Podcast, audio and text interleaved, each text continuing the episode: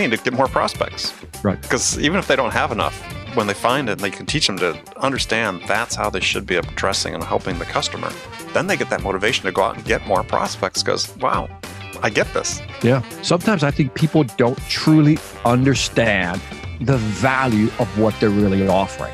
Do you know what I mean? They don't understand the impact, the ripple effect of what their product or service can do for a company. For example, I sell sales training, right? That's one of my products. And so I, I believe when I sell it, I'm not looking at selling the package. I'm looking how, how it's going to impact your bottom line, how it's going to increase your revenue, reduce your costs, or expand your market share. I'm looking at how I'm helping you not only stay in business, but keep people employed within your company. And those people in your company have families. So guess what? The fact that I'm helping you help your company, helps families, that's the way I view the value of it. Hi, friends. Welcome to the Sales Enablement Podcast. I'm your host, Andy Paul. That was Victor Antonio. He's a top rated speaker and best selling author of multiple sales books, including Sales Influence. And he's joining me on this episode of Sales Enablement, episode 762, to talk about how to elevate individual and team sales performance. We start our conversation with this provocative quote from Victor. Quote, at times, it seems to me that the more we engage with and depend on technology, the less we engage and connect with clients. Now, is that the case? And if it is, where do we go from here to enable sellers to connect and have better and more productive sales conversations with their buyers? Well, stay tuned for all that and more. But before we get to Victor, I want to let you know that all of us who work to produce this podcast are incredibly grateful for all of you who support us by listening to the show, telling your friends, sharing it on social media, and most importantly, subscribing to this show and giving us your feedback in the form of a rating and a review. So thank you. All right, let's jump into it. Victor, welcome to the show. Thank you for having me, Andy. Pleasure to be here. It's a pleasure to have you here. A pleasure to meet you, uh, somewhat virtually, but as we were just talking before the show, we hadn't had not had the opportunity to meet. No, and I, as I mentioned uh, at the pre-show, is that I kept hearing your name.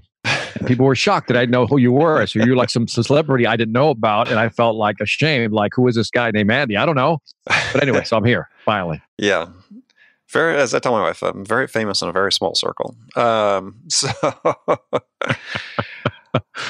so it's yeah, it's it's great because I think we like have you here because I think we are anxious to share thoughts on a number of topics that I think we are concerned about in common and and one that you've written about and you've talked about is this concern about declining sales performance. You know, we all see the the same stats mm. that come from the various industry reports, whether CSO Insights or whatever. And just interested what your thoughts are is why that why that's happening. Yeah, I mean, one of the things I always talk about that sales will always be known as pre-internet and post-internet. You know, pre-internet, we had all the information as salespeople, right? Mm-hmm. And so, you know, customers were willing to talk to us a little longer. You can build a relationship, so forth and so on. Fast forward, we have this thing called the internet now. And Google came out with a study years ago. It's called the ZMOT study, uh, Zero Moment of Truth study, right. which you're familiar with, right? Right. Yep. And my favorite number in there is that, and I bet you that number has gone up, is that on average, people will look at 10 sources of information before deciding to reach out to contact the vendor, which means again, depending on which numbers you read, the customer could be anywhere between 57 to 90% into the buying cycle, which means they're a little smarter these days. And I think that's what makes sales a, little more challenging now is that salespeople have to be more domain experts than ever before in order to provide that quote unquote insight we often hear about. Yeah, I don't really think I see much evidence of them becoming more domain experts, right? I mean, I, I yeah, well, I do. It's a topic I want to get into is like because this this show, you know, so look back on all my my past episodes, seven hundred fifty five or whatever, is that you know what we're really talking about is we're talking about how do we enable sellers, and this is what you spend your life doing as well, is how do we enable sellers to sell to the best of their abilities, right?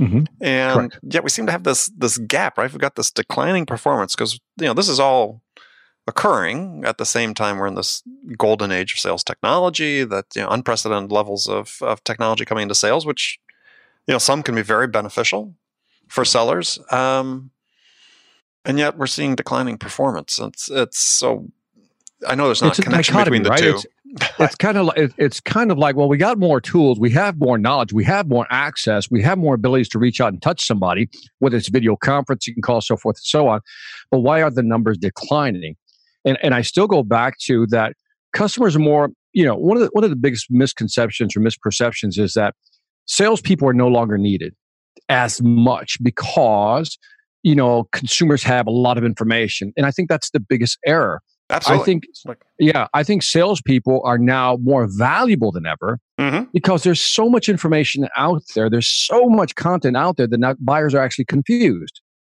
And it takes a great salesperson, I go back to the domain expert piece, to actually help them clarify their thinking in order to make a decision. Because what are they trying to avoid, Andy? You know this. I'm preaching to the choir. They're trying to avoid making a bad decision because now, you know, some of these investments are kind of big, especially if it's a B2B type enterprise level sale. So people want to be careful in terms of how they invest. But all this uncertainty has created a, a greater dependence on salespeople. And I think where they fall short, and I and, and I want to emphasize, it was a stat that was put out by you. Are you familiar with corporate visions? Mm-hmm. Yeah. Uh, right. And I was listening to a speech years ago, a couple of years ago, by by Tim Riesterer, one of their researchers, great presenter, and he actually talked about you know that on average across industry study, forty percent of all deals are won again, cross industry across different industries. R1, you said? R1. In other words, they won the deal. Yeah. Right? That means 60% are lost. What's interesting is when they looked at the 60% that were lost, 20% went to the competitor. Mm-hmm. The other 40% were no decisions. Right. So if you think about it, your biggest competitor is, as he quotes it, the status quo, the no decision. Yeah, I've seen a study that shows that is right. as high as 80%. Could be, which begs the question. So why there's why is there a no decision? And that's because it is the anxiety versus the certainty that the customer is experiencing. And if a salesperson isn't able to go in there and clarify that thinking, guide them, and reassure them, they're not going to make a decision. Buyer's regret is always looming around the corner. I'd rather not make a decision than make a decision and be wrong. I think, yeah, well, risk is certainly a huge factor, right? That that perception of sure. risk on the part of, of sure. the buyers. But I also think that that part of that too is that, and this, this still, I guess, is a factor of the risk, but is that where sellers they don't give the customer help guide the customer to a point where there's a compelling reason for them to make a change, risk notwithstanding. And and so I, what I see oftentimes with when customers who don't reach a decision, and you do an analysis of the deal and the opportunity, is you look back and say, well, yeah, we we never really qualified them. Right? right? We never we never got to the point where the customer said, "Yeah, these are the outcomes we wanted to we want to achieve with this this investment in your product or solution." And we know what that outcome is going to mean for us in, in terms of hard dollars. We've quantified what those outcomes are. And for me, that's like this critical point, right? If you haven't got your prospect to quantify what the outcome is going to mean to them in dollars, they're not going to close. Correct. And, I mean, and there's there's two components in there. If you go further, your point is dead on, and but push it just a little further. Sure. That even if I quantified the sale, and I I actually created a magnitude of that sale. Look, I mean, it's not just a a little bit of improvement; it's a big improvement. Mm-hmm. Something that's has some magnitude. There's also this, and I think this is where the brakes are being applied. There's this perceived effort slash risk. And I'll give you a perfect example. And I talk about this in my talks. It's a, it's a stupid story, but true and really draws attention to what happens. Uh, about a year ago, I had a small little leak in my uh, bathroom. I heard it from my office. I go, What is that? I heard this little tick, tick, tick. And I go, What is that? So I go over there to the sink and open up the, the bottom of the sink, open up the drawers, and all of a sudden I see this thing just dripping. Tick, tick, you know, that whole thing. Mm-hmm. And then I looked at it and I go, Hmm. Now, if you're a real man, what do you do? Well, if you're like me Call and you're not plumber. mechanically inclined, you go to the kitchen, you get a bowl. And so I went to the kitchen and got a bowl. And I stuck the bowl under there and said, Look, wife, it's fixed. Right. And so a couple of weeks go by, the, the droplets get faster and faster. So what do you do? You get a bigger bowl. So I went and got the bigger bowl, slid it right under there. Finally, you get to the point where you can't stick a bucket in there. Mm-hmm. You got to tell yourself, I got to fix this thing. And so, sure enough, I mentally psyched myself up to go over to Home Depot to get all the supplies. The next day, I'm going to go in, Andy, I'm going to get this thing fixed. Man, I go in there, Andy, the next day after, you know, drank my coffee, go in, and it's like five minutes into this thing, bam, it is fixed. It is PVC'd up. It is fixed. And the first question that comes to mind is, well, why didn't I do that like two, three weeks ago? Mm-hmm. And what it was is that there was this imagined fear in my head Mhm. because based on my past experiences, things have never gone well with plumbing. Yeah. So yeah. this this imagined fear is there. So that part of the brain, the primal brain, that that amygdala, was Right. lighting up like a Roman candle. And what is the job of a salesperson? Because it's, a, a customer's thinking the same thing: the perceived effort and the imagined fear. Our job in selling is to assuage the customer's concern that it's going to be okay. Here's the blueprint. Here's how we're going to do it in five easy steps. And that's where I think we fail in assuaging the customer's concern that we're going to be able to do that for them.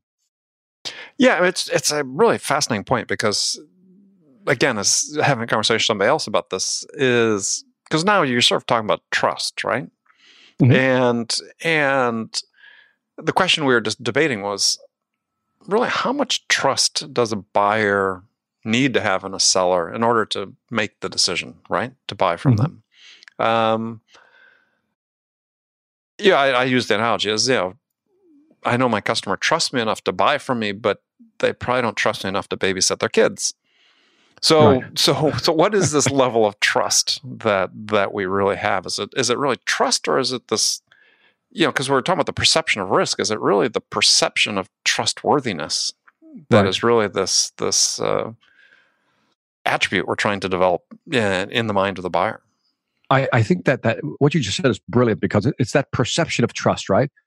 And I was reading a book by I interviewed about two weeks ago uh, Jonah Berger Mhm. has a new book called The Catalyst. He's coming on the show in a couple in there- weeks. Okay, he's a great guy. And in there, I told him, I said, you know, you're doing the, you're doing a great definition of trust, but I don't think you meant to do it. But I, I perceived it because it was kind of one of those just statements in the book. Mhm. It wasn't anything he was emphasizing. And his definition of trust, the way he defined it, lined it up in the book. I go, I like this one. The first one, the first, it's a two part trust factor. The first part is you empathize, you understand my pain, you really understand what I'm going through. hmm And then plus, you also have my best interest in mind. Right. You know what I mean? If you can put those two together, understand and have, and I know that you have my best interest in mind, then I trust you.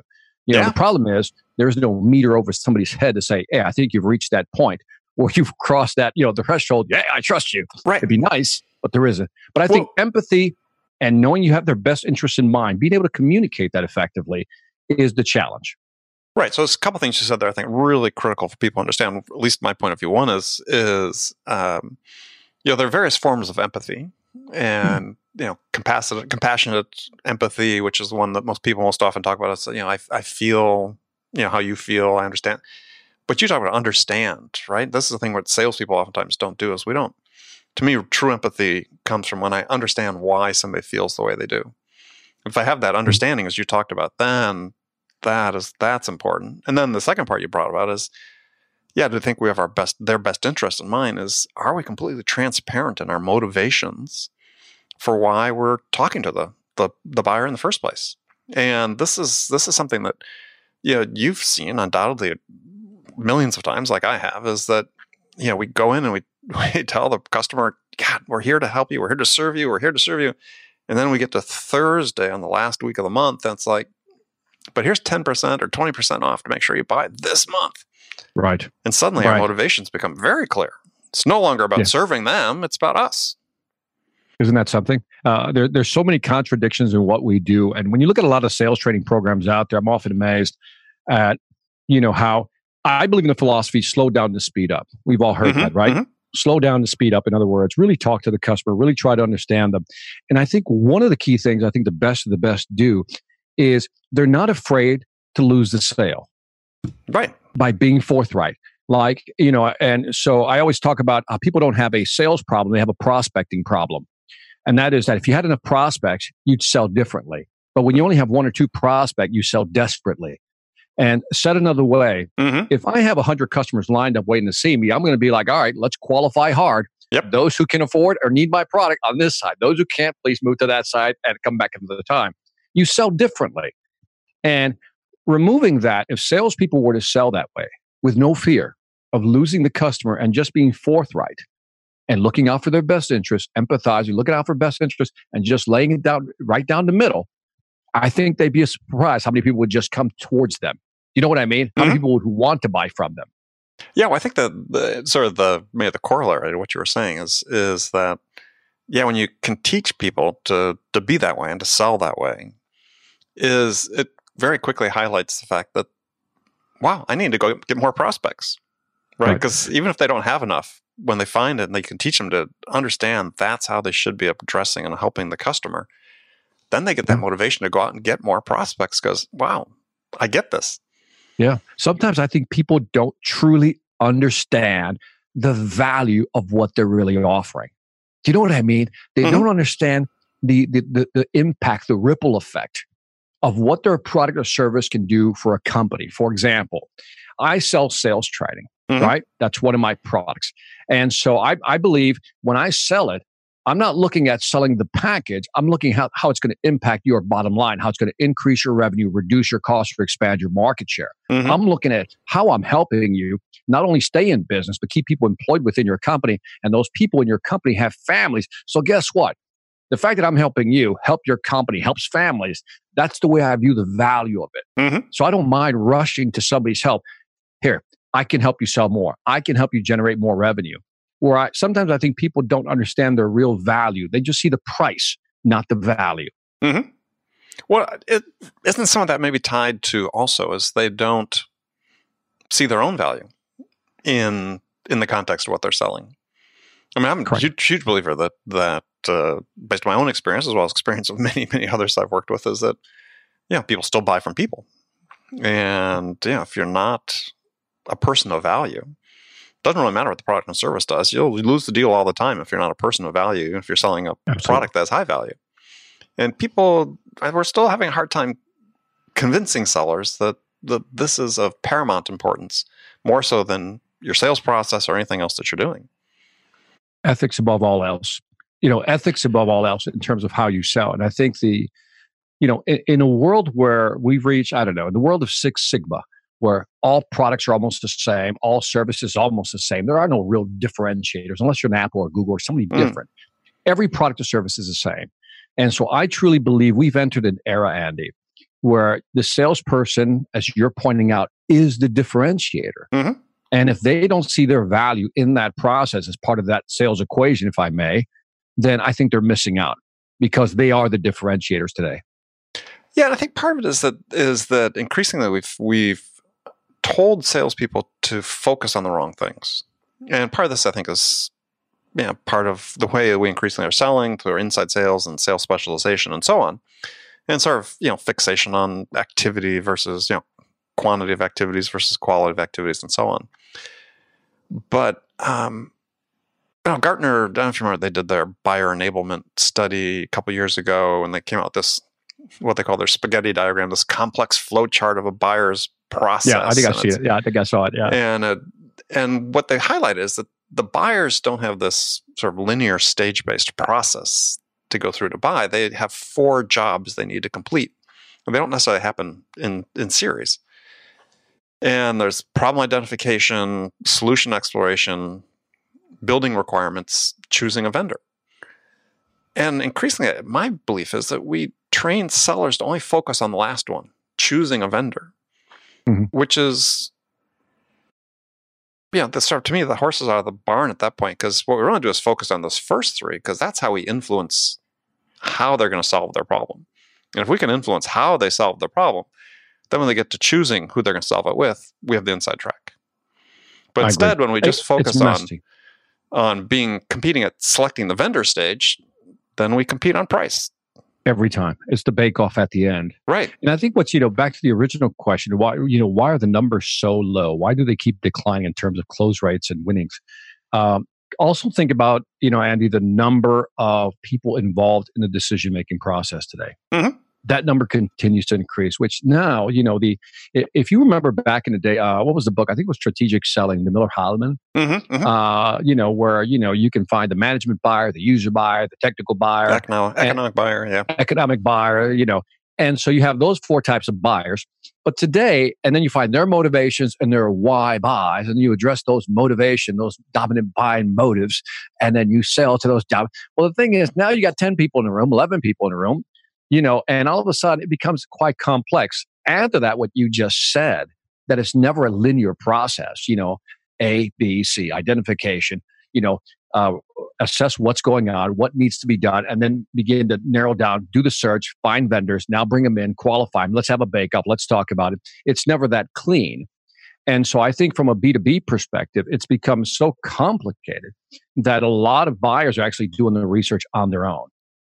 And this mm-hmm. is where it gets really interesting because now, unless you're an aggressive salesperson, by aggressive, I mean very active in reaching out to customers to try to insert yourself early on into the buying cycle. By that, I mean when the problem is still being identified. Yep.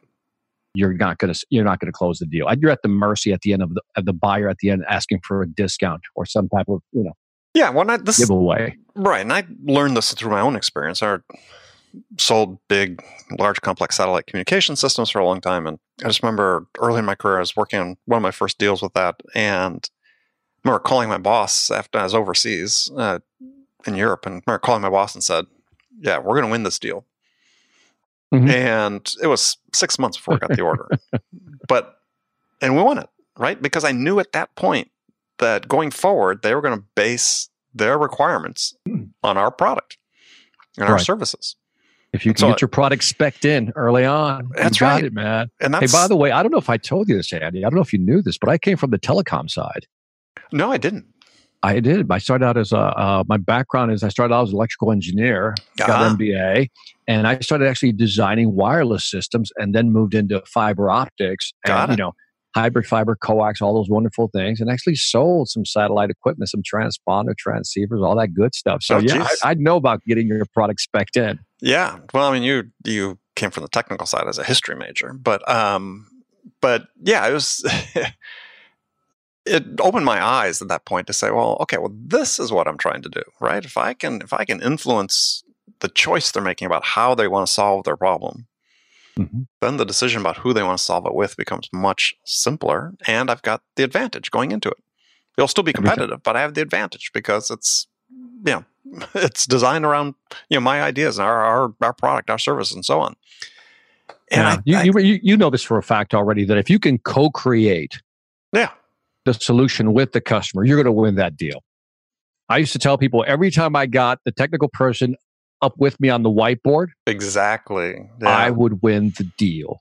You yeah. know, or let's just say the probability was very high. I would get the deal because now we were co-creating their solution. Yeah, did you ever read uh, Dan Roam's book, Draw to Win?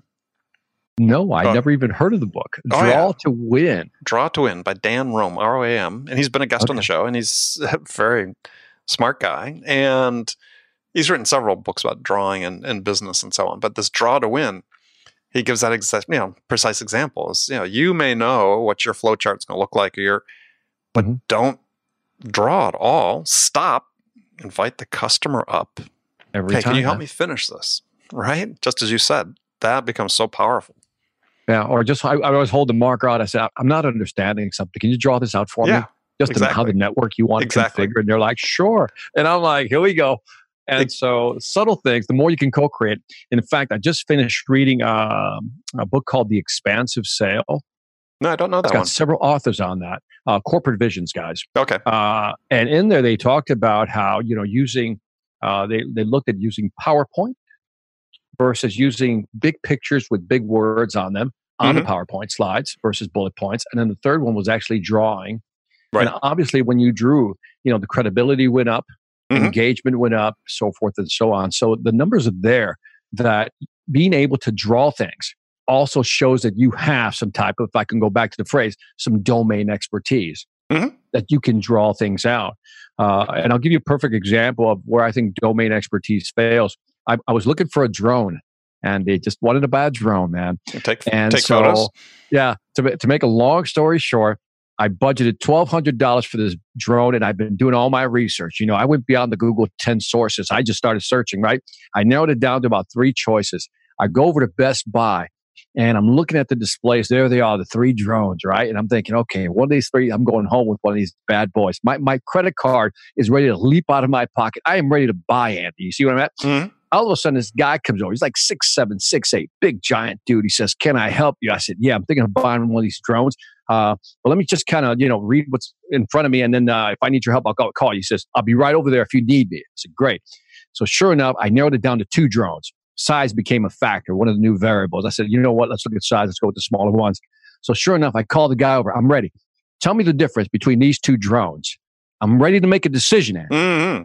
And he starts reading. I swear to you, he starts reading the little uh, tag on the shelf. Yeah. And I'm like, yeah, I can see that. I can read. I said, I said, but beyond that, what? Why is one better than the other? What would you say? What is your opinion as an expert? He goes, well, and he mumbled a couple of things. I go, wait a minute, do you even have a drone? He goes, no, I don't. I said, were you trained on the drones? He goes, no, I wasn't. And then it was a very awkward moment. Like, you are no use to me here. Mm-hmm. And so my level of certainty was very low. So I walked out of the store, credit card still in check, 1200 bucks, just walked out the door. Did you buy it online? that to me epitomized what's going on today. Did you end up buying it online? I ended up buying it online. Yeah. Yes, I did. you know what I did? I did the whole spindle effect. I went on Amazon, looked at the reviews, read tons of reviews, and eventually came to my own conclusion. Right. Because I couldn't find a salesperson to help me. It was too frustrating.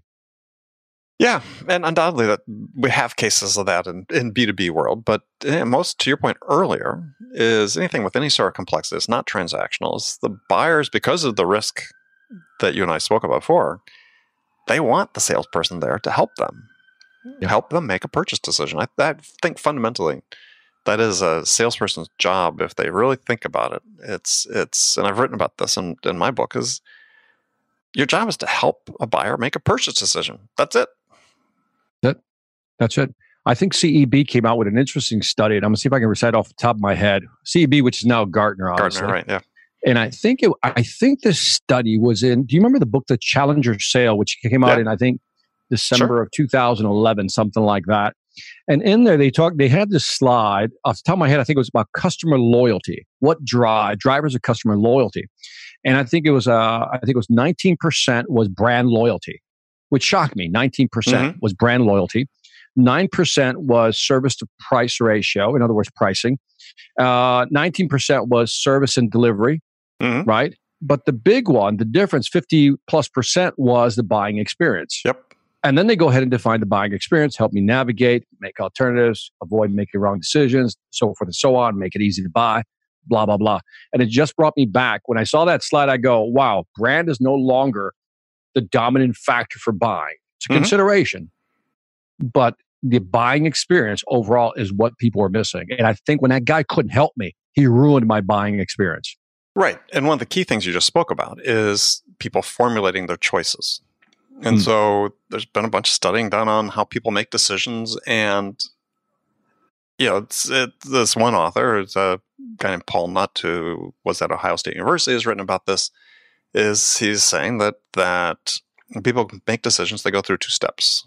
First one is I'm going to choose how I want to solve the problem, or mm-hmm. whether I am going to solve the problem, and then the second part is okay, who am I going to solve it with?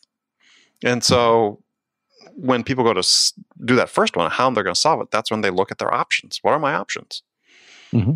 Well, if you can't help them, if you can't be one of those options, if you can't give them enough information right. to be one of the options, you're never going to get the second the second decision. So, yeah, this is where the credibility comes in. This is where I mean, a lot of things you talk about in your your uh, smart framework, which I really liked, which I want to talk about for a second, is is yeah, this is if people can be enabled to perform in those situations, to understand what their real job is, and it's it's not at that point it's not to get the order, it's to help the customer make the right choice about how they're going to solve their problem. Then you're more like then you're more likely to get the order every time. It, again, I think it, it, You know, we can we can say the word empathize a hundred times. I mean, but at the that's the core. Mm-hmm. Do you really understand what I'm trying to achieve? Yeah. Every person is asking. You know, that's the that's the ultimate question, isn't it? If you understand what I'm trying to achieve, then I know you get me. I know you understand me. Right. But yeah, on, too often we we go into transactional mode though, and the you know what I mean. We I just do want to we got to get the sale. We want to get the sale. Get the sale. Close that deal. Well, I think that, that one of the things that we don't stress enough with with sellers, or doesn't stress at all, is that you know we always talk about creating value for the buyer. Understanding them is huge value for the buyer. to your point, if we really understand, if we do the right discovery, if we make sure we confirm our understanding, we ask the right follow up questions, we ask confirmation questions, mirroring questions, all those things, mm-hmm. understanding. And to their point, they were your point you made, they really get me, right? They get it. Mm-hmm. That's huge. That's huge value for for the buyer. That that's that deals with the risk. It deals with all these other things we've spoken about today. Yeah, I'm I'm always fascinated by the irony that during the day you're a salesperson, but at the end of the day you're a consumer. And you, if you ask somebody, how do you like to be sold? Because people say, well, mm-hmm. How do I sell effectively? And ask yourself, how do you like to be sold? And the way you like to be sold is how you should sell, but it's not. It's usually mutually exclusive. Mm-hmm. You know what I mean? And you ask a lot of people, how do you want to be sold? Well, I want a buyer to be informed, or seller to be informed. I want them to be direct. I be honest. And, you know, again, not look out for their interest, look out for mine. Great. Boom. There's your instructions. Go sell now. Oh, it escapes a lot of people. I, I tell the story in my books about uh, the CEO. This is a number of years ago, but he had a CEO client, and he was just bitching at me, not about me, but he had just been trying to reach some company I couldn't fit, remember which one, on their phones, and he got stuck in sort of this phone tree. And he's like, that's the worst customer service. Is, you know, how do they sell anything? Da da da. Slams the phone down. So I pick up my cell phone.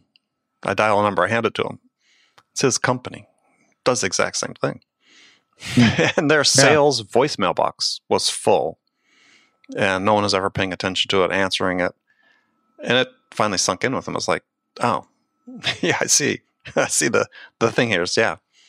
I yeah, should want to be it's sold. It's interesting that we can see the error in other people's ways, but our own. Yeah, that's yeah. it works out. So, um, I did want to spend a few minutes on the smart framework you have for sellers because I think it, it's not just a way to assess sellers. I think it's a way to really enable sellers, right? If you look at so SMART mm-hmm. is an acronym for skills, motivation, adaptability, resources, and time. Mm-hmm. And um, so, tell us a little bit how you came up with that. Well, I was looking at you know, um, you know, what is it that a salesperson needs in today's market? And it's more, I, I guess, when I came up with the SMART framework, it's more of a, a, a holistic approach mm-hmm. to what you need to do to be a great salesperson. So, right you know, we know that it's always about skill and will. We've all heard that phrase, right? Skill and then there's will, right? A lot of people have skill, but they don't have the will. And the will part is actually very interesting because I think you can develop a lot of skill. But the will piece is what do you have to do consistently on a day to day basis to actually be successful? And I think that if you were to ask me, what is the one thing, you mentioned it earlier, you, you, you briefly said it, but I picked up on it because you understand it, that a lot of times we measure activities, right? Mm-hmm. But also, you know, beyond activities, we look for high leverage activities. But then beyond high leverage activities, it's consistently doing those high leverage activities right. to make you successful. So the smart the smart model or framework was just a way for people to understand these are the different skill sets because we're just a, uh, an aggregation of different skill sets that come into play. Well, I want to dissect it just a little bit. I mean, because first of all, you start with skills, and this is you say you sell sales training, but you know, there's there's the sales training the way we currently do it does it really work? I mean, it's always a question I have, and and yeah, mm. I'm not. no offense on yours. It's just like, mm. Yeah, we study CEOs say they don't find any value in sales training. We know that that we've known for 150 years that you know people forget 90 percent of what they learn in a classroom setting within 30 days. All that stuff is, yeah, we're really approaching skill development the right way, and combining with that the reluctance of many sales managers, frontline sales managers, to get involved in sort of the personal development side of, of their reps to, to help them. Is is there a better way? There, you know, the the best way to learn is obviously, you know, you know, without practicing in front of your client, mm-hmm. without practicing on the client, is is you know role playing. That to me has been the biggest help in my career. Being okay. able to sit down and say, let us talk, let's have a, a, a simulated discussion because I think what happens when we look at skill sets, there let's kind of really let's let's let's go ahead and slice that one up a little bit. Sure. Right? Skill are the you know because you can look at the mechanics of of actually presenting and selling, right? And so we can talk about the soft skills, and the soft skills are you know your body language, you know mm. your presence, you know all the wonderful things. Listen carefully, you know you know two ears one mouth use them in that proportion type of thing right those are the soft skills and but when we look at soft skills then we have to say, what are the, I'll call these the response skills. Is that the response skills is you just asked me a question. How do I respond? And I, and I think there's a skill set in that. There's a skill in how do I respond to a question that was just asked? Do I just answer it? Or do I clarify, then ask? And I think you need to develop that. That isn't something that's automatic. That's something that you the have to clarify and ask part. Yeah. What's that? To clarify first, then ask a follow up question or to that's respond. correct. Right? Too often we're like, just want to jump in. And so Mm-hmm. that's a skill, right? Listen, absorb, reflect, and then deliver something. And if you have to clarify, go ahead and do that. And unless you practice that as a skill, you don't develop that. Mhm. I'll move over to you know you know that that that um was it Albert Mehrabian you know that that phrase on the uh, study on liking. 55% of whether I like you or not is visual. Mhm. 38% is based on my voice, my tone, and only 7% is actual content or verbiage, right? And the one that always stuck out to me was the 38% of whether I like you or not is based on tone, voice, Mhm. Speed, alignment, right? And so there's another skill set. And you have to be very conscious of this. Right. And it can be learned that when you go down, look, when I'm in Florida, I talk real fast. When I moved to Georgia, things begin to slow down. And so did I, right? You know what I mean? So these are things that you have to learn. These are skills that you can learn. Whether it's you, you know, we can talk about mirroring and all those wonderful things, but at the end of the day, are you conscious? It's almost like being mindful of what you're doing in the moment when you're selling. And and that is a skill that that has to be learned but can only be learned through i guess feedback reflection and it takes time. And that's why i say selling is a skill just like speaking in public is a skill. Mhm. there's a way you you and i both know that i can say something one way and just flip a couple of words and it has a totally different impact. Right. and the ability to you know and i don't know if i'm answering your question but to me when i when i use the word skill i mean all of it Right. you know not just learn hey walk in say hi shake his hand you know ask a couple of questions you know that's that's the mechanical stuff it's the the stuff in between the soft stuff Yeah, I mean, I, I sort of look at a hierarchy of behaviors, practice consistently become habits, practice consistently become skills. And because you know, it's never going to be a skill if you don't practice it, right? That's correct. but but I think that, that yeah, we we tend to want to diminish the importance of a lot of the soft skills these days, just because you know people feeling so pressured to you know do a certain quantity of activities and so on. And and it's like okay, well, how do we how do we train people to slow down? Because this is this is to your point is so right. Is selling has to be a deliberate act. If you're just scripted and you're just reading off the script and you're just trying to follow the playbook and you're not putting any thought into it, you're not going to get anywhere, right? Yeah, you it's hard be to find in, mental You have to be space, in the moment. it? Yeah, it's hard to find you know the thing is as you're pointing out you know you're under a lot of pressure to hit those numbers make those dials get those meetings set up right Mhm. you know and so all of a sudden that's that's what you're being measured on uh, this morning i was i was uh, writing up a podcast when i was talking about ro- measuring the wrong kpis hmm because when you measure the wrong KPIs, you get the wrong results. And also, salespeople are not stupid; they know how to game the system. sure. If you're going to measure me on the number of calls, well, hell, I'll just call Right. anybody. If you're going to measure me on new client acquisition, well, hell, I'll just get a bunch of clients. I don't care about the quality. And and so, you know, it, sometimes we're focusing on the wrong things, those activities, because we believe they're tangible, they're metrics. Let's measure those. But the unintended consequences are always there, as you well know. Well, so I'll ask you an interesting question, or I think is an interesting question. Is is my show? I can I can ask it. Is um to that point is quota an outdated metric? That's a really good question. That's a really good question. I would say no, because uh, I believe that there has to be some type of aspirational goal to go after, right? But I would also allow some. I'll call this a uh, a ventilating modifier to let it ventilate a little bit. In Mhm. other words, allow for other options, and that is we could argue that I'd rather I'm more concerned. And again, did another podcast on this where sometimes we're so short term that we're not looking at the customer lifetime value. Okay. So then I would argue that maybe quota isn't important and maybe customer lifetime value is a bigger metric to look at. For example, uh, in my new book, I have a new book coming out. It's called Upselling is the New Prospecting. Mhm. Upselling to your existing customers. And so in there, I highlight how Starbucks has a 20 year lifetime value. So they're not looking at the immediate number, so Mhm. to speak. They're looking at 20 years worth of possibilities here. Mhm. And to your point, I think indirectly you're asking me, Victor, is it are we looking at now numbers every year or are we really looking at the business as we move forward? That's why I think there's an argument to be made that on one hand, quotas are important, but is customer lifetime value more important over the long run? Right. And we could have another debate on that. And but I think both are valid depending on the industry and the business. Yeah, I'd, I'd have you think about. We could talk about this another time because we're going to run out. by the way, it's a great question, though. It's a great question, though, because you're you're you're you're challenging one of the uh, you know Central one of the tenets of selling. Yes. you are you're basically saying, huh, it's almost it's almost like a Well, very socialist idea, if I might throw in that, because Well, it's like I, actually, I think it's the opposite, right? I think that the I think that quota has become sort of this this uh, central plan, Mm-hmm. and that um, suppresses performance and overall performance in, measured in terms of dollars sold.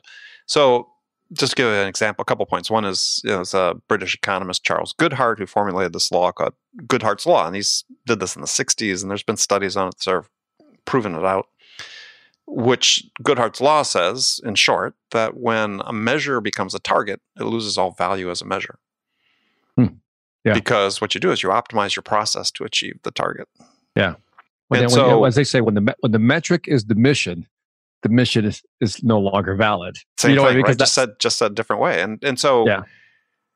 what becomes self fulfilling prophecy, right? If we have our central, you know, five year plan, you know, Soviet style, and say, hey, this is what quota is going to be, we know on balance people aren't going to exceed it because that's what they're aiming at. Instead of saying, what if we had a my favorite example? This is what if we measured true productivity for sellers. So your productivity, you have a productivity factor. You know, you you sell X number of dollars of revenue per hour of selling time. Mhm. If I compensated you on you improving the number of dollars per hour of sales time Mm-hmm. that you generated, there's no limit to what you do. Right, right. Uh, so you know you you've seen the sales velocity equation, right? Take the number of opportunities multiplied by the close rate, multiplied by the average deal size, divided by the sales cycle. That's how fast you're selling, Mhm. right? And that's a metric you could use if you could increase your sales velocity.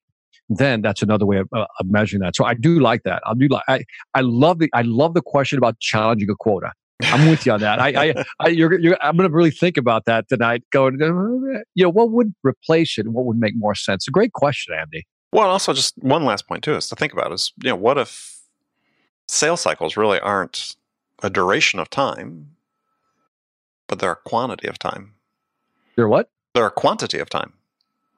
Your sales Uh, cycle is really not three months long. It's how many hours did you spend in those three months Working engaged with the buyer. that. Great point, actually. Great point. Because you're right. If we don't measure it by, in other words, we switch how we measure it Yeah, as opposed to days. We, because the, the duration, hours. I, I've never, I've never, I've never heard that. the duration is an heard anybody artifact. talk. What's right? Uh, The duration of time is an artifact. Yeah, it could right. be it could be Yeah. six months because the customer needs six months to go through it. But how much time did we have to invest during Right, those six right. months? Yeah. So in other words, it- it's interesting because oh yeah, it's a great man. It's a really good. That's a mind bender right there in a good way. That from a seller standpoint, from a the person buying, they have a sales cycle, how long it took, but really we should look at our duration and investment of time because The from quantity. there, Yeah. yeah, because in there we can also extract opportunity costs in case we're working on the wrong. Thing. And how effective we were and the interactions we had with the buyer and all that. Yeah. So By the way, to, to your point on the quotas and making unrealistic quotas, you and I came from a, a space where people would give us quotas willy nilly. Yeah. You know, just you know, they just kind of came up with it. They had they had a top number and then they distribute the quota. That's how it used to work.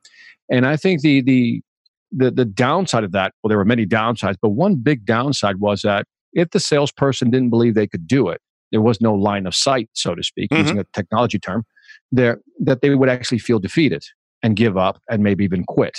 Right. And so churn rates and quota, you know, unrealistic quotas and churn rate. It'd be interesting to see what the correlation between those two are. I, I'm yeah, it'd be interesting. I bet you there there is, right? Oh, absolutely. Yeah, I, it's- I, I think yeah. quotas are still by and large arbitrarily set. Um, I, would agree with you.